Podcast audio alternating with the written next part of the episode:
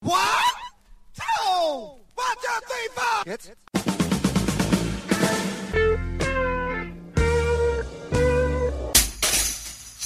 Herzlich willkommen bei der Kulturviertelstunde von Kulturwoche.at und einem Interview mit Sergio Mendes. Timeless im Vertrieb von Universal heißt das neue formidable Album von und mit Sergio Mendes, auf der es auch eine neue Einspielung von Maskenada featuring The Black Eyed Peas zu hören gibt. Der brasilianische Superstar Sergio Mendes gastiert im Rahmen vom Jazzfest Wien in der Wiener Staatsoper. Ich traf den Pianisten und Sänger zu einem Gespräch über sein neues Album. Im Zuge dessen erzählte er auch, wie die Idee entstand, mit Musikern aus verschiedenen Generationen und Musikstilen zusammenzuarbeiten. Des Weiteren erfahren Sie im Interview einiges über seine langjährige Verbundenheit und Freundschaft mit Joe Zawinul. Auf dem Album Timeless sind neben Black Eyed Peas noch etliche andere Topstars aus der internationalen Musikwelt zu hören. So zum Beispiel Stevie Wonder, aber auch ein Justin Timberlake. Aufgenommen innerhalb weniger Monate führt Timeless wie so nebenbei mehrere Generationen von Musikern auf dem Album zusammen was sich sicherlich auch in den Verkaufszahlen des Albums niederschlagen lässt, denn mit Timeless wird Sergio Mendes sicherlich ein neues, junges Publikum dazugewinnen. Zu Recht. Und nun zum Interview. Gute Unterhaltung wünscht Manfred Horak.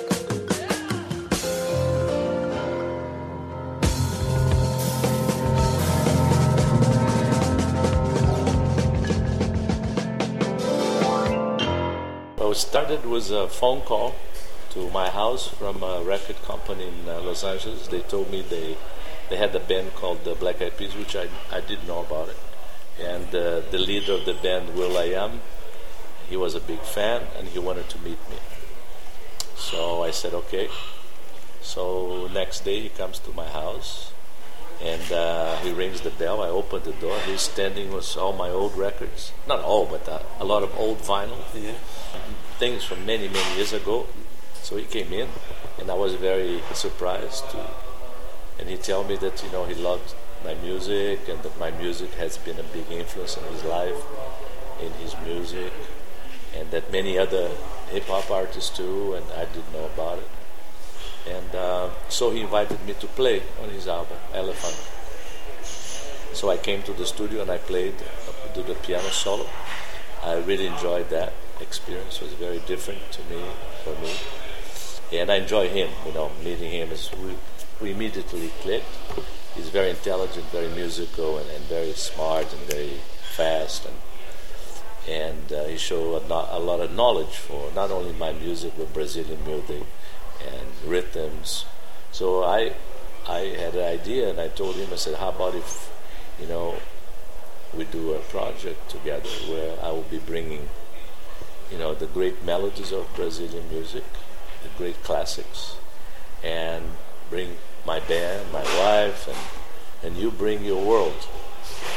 You know, the hip hop, your thing. You know, the and we and he loved the idea. He said, "Well, that's a dream come true for me." So we went to the studio.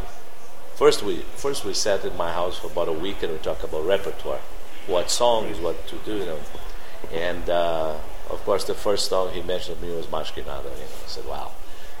and that for me it was like you know, do it again you know how can you know was a challenge. How can we do that differently? But i knew that we're gonna the chemistry was right between me and him. Perfect chemistry. Different generations different cultural backgrounds but i think already a friendship you know. So it was no competition. It was just like two musicians uh, that liked each other working together so we went to the studio and uh, we started and that was it. And then things start happening. You know, uh, uh, we're in the studio, and Stevie Wonder comes by. He listens one song, and he asks me for a tape. Takes it home, does a solo. Uh, Will start getting phone calls from people that wanted to be part of the album, like Q-Tip and the India and uh, Erykah. And I made a call to Marcelo D2 in Brazil, and I brought him and we met, met in Paris where he did his thing. So it was like a combination of, you know, great musicians and singers working together, and but most of all, great melodies, great songs, and I think that's really the essence of this. And uh, to be able to reintroduce those classics to a young generation that um, maybe would never be able to hear those songs in a different way, and which they, they are now, which I'm very happy about the experience. So that's basically it.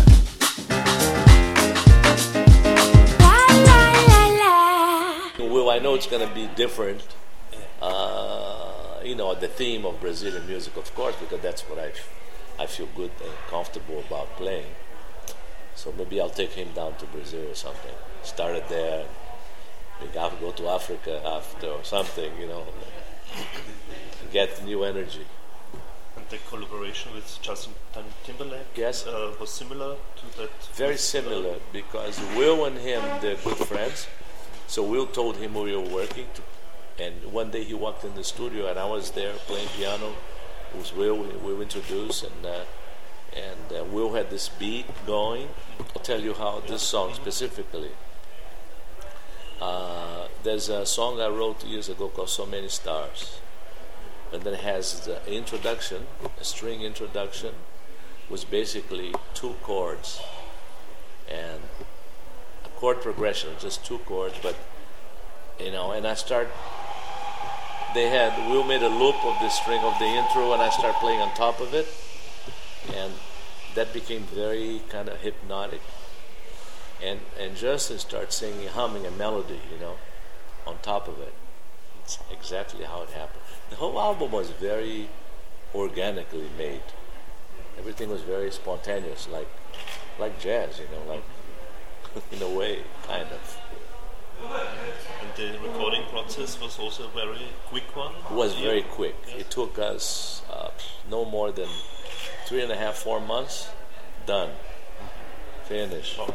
No, you know, we wanted to be sure that also was going to be very like very simple, you know, uh, very transparent and, and punchy, and, and not too, you know, like sometimes I would play something and I wanted to play again, and Will said, no, no, no, it's good, fine, you know. My nature would be, no, I'll try again. See, that was the good combination where he had that perception of. Uh, so having that role, being there on the Pro Tools, and, and I could not do both things. I cannot do that. You either, you know, be an actor and be a director is very difficult at the same time. So that was very good.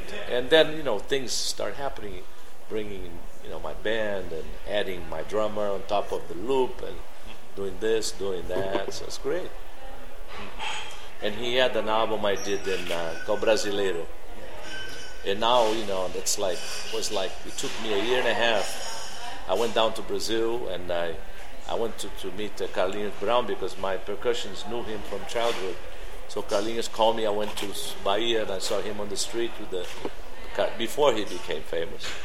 And uh, so that record, you know, I took microphones down, preamps, and uh, the tapes with that, you know, heavy and you know, and so it took me a long time. This thing was like just so that's when I think. I mean, I mean they're they're important because they represent different times. I mean, when we recorded a hundred percussionists playing like a Escola de Samba in Rio, you know, it's like it became a, a mark also. Uh, that album, Brasileiro, and I'm very happy about. But when I fast forward now, I mean, it was much much easier to make the album. Was that things were, I mean, I, I didn't plan to have Stevie Wonder next door. He was there, you know, or, Justin walking in, or so things were easier to to make, and uh, yeah.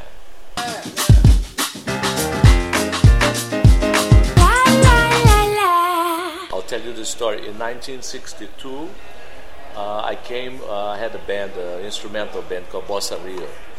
So I came to New York for the first time to do a concert at Carnegie Hall with Jobim and Gilberto, and uh, there was Stan Getz was there, Dizzy Gillespie, and so I went to uh, to uh, uh, next day to Birdland to hear Cannonball Adderley, and I meet Cannonball, and he invited me to play on stage with him, and I played, and, and he invited me to do an album with him.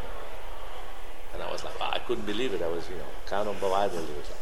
And then he introduced me to his new piano player. My new piano player just arrived from Vienna, Joe Zawinul at Joe, uh, 62.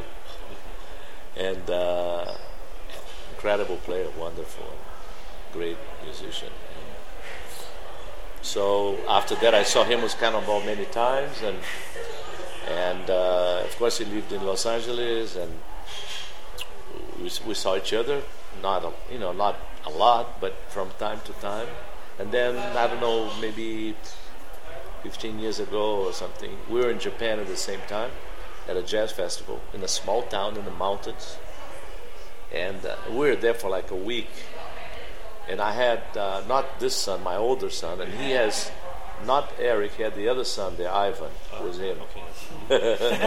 and uh, so we spent the whole week talking about football and drinking sake and bebop.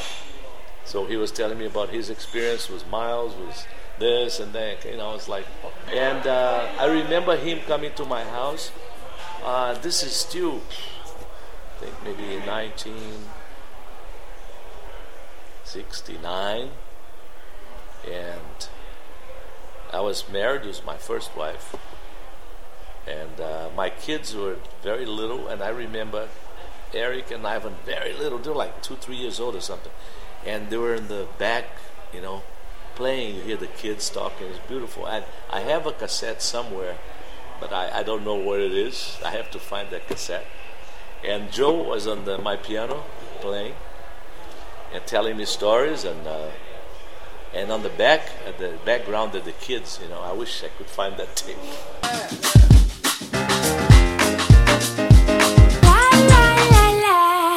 do you think is the uh, great secret of brazil to have the, the best soccer team and to have the greatest music there must be any I don't know. I think no, no, no secret, no formula.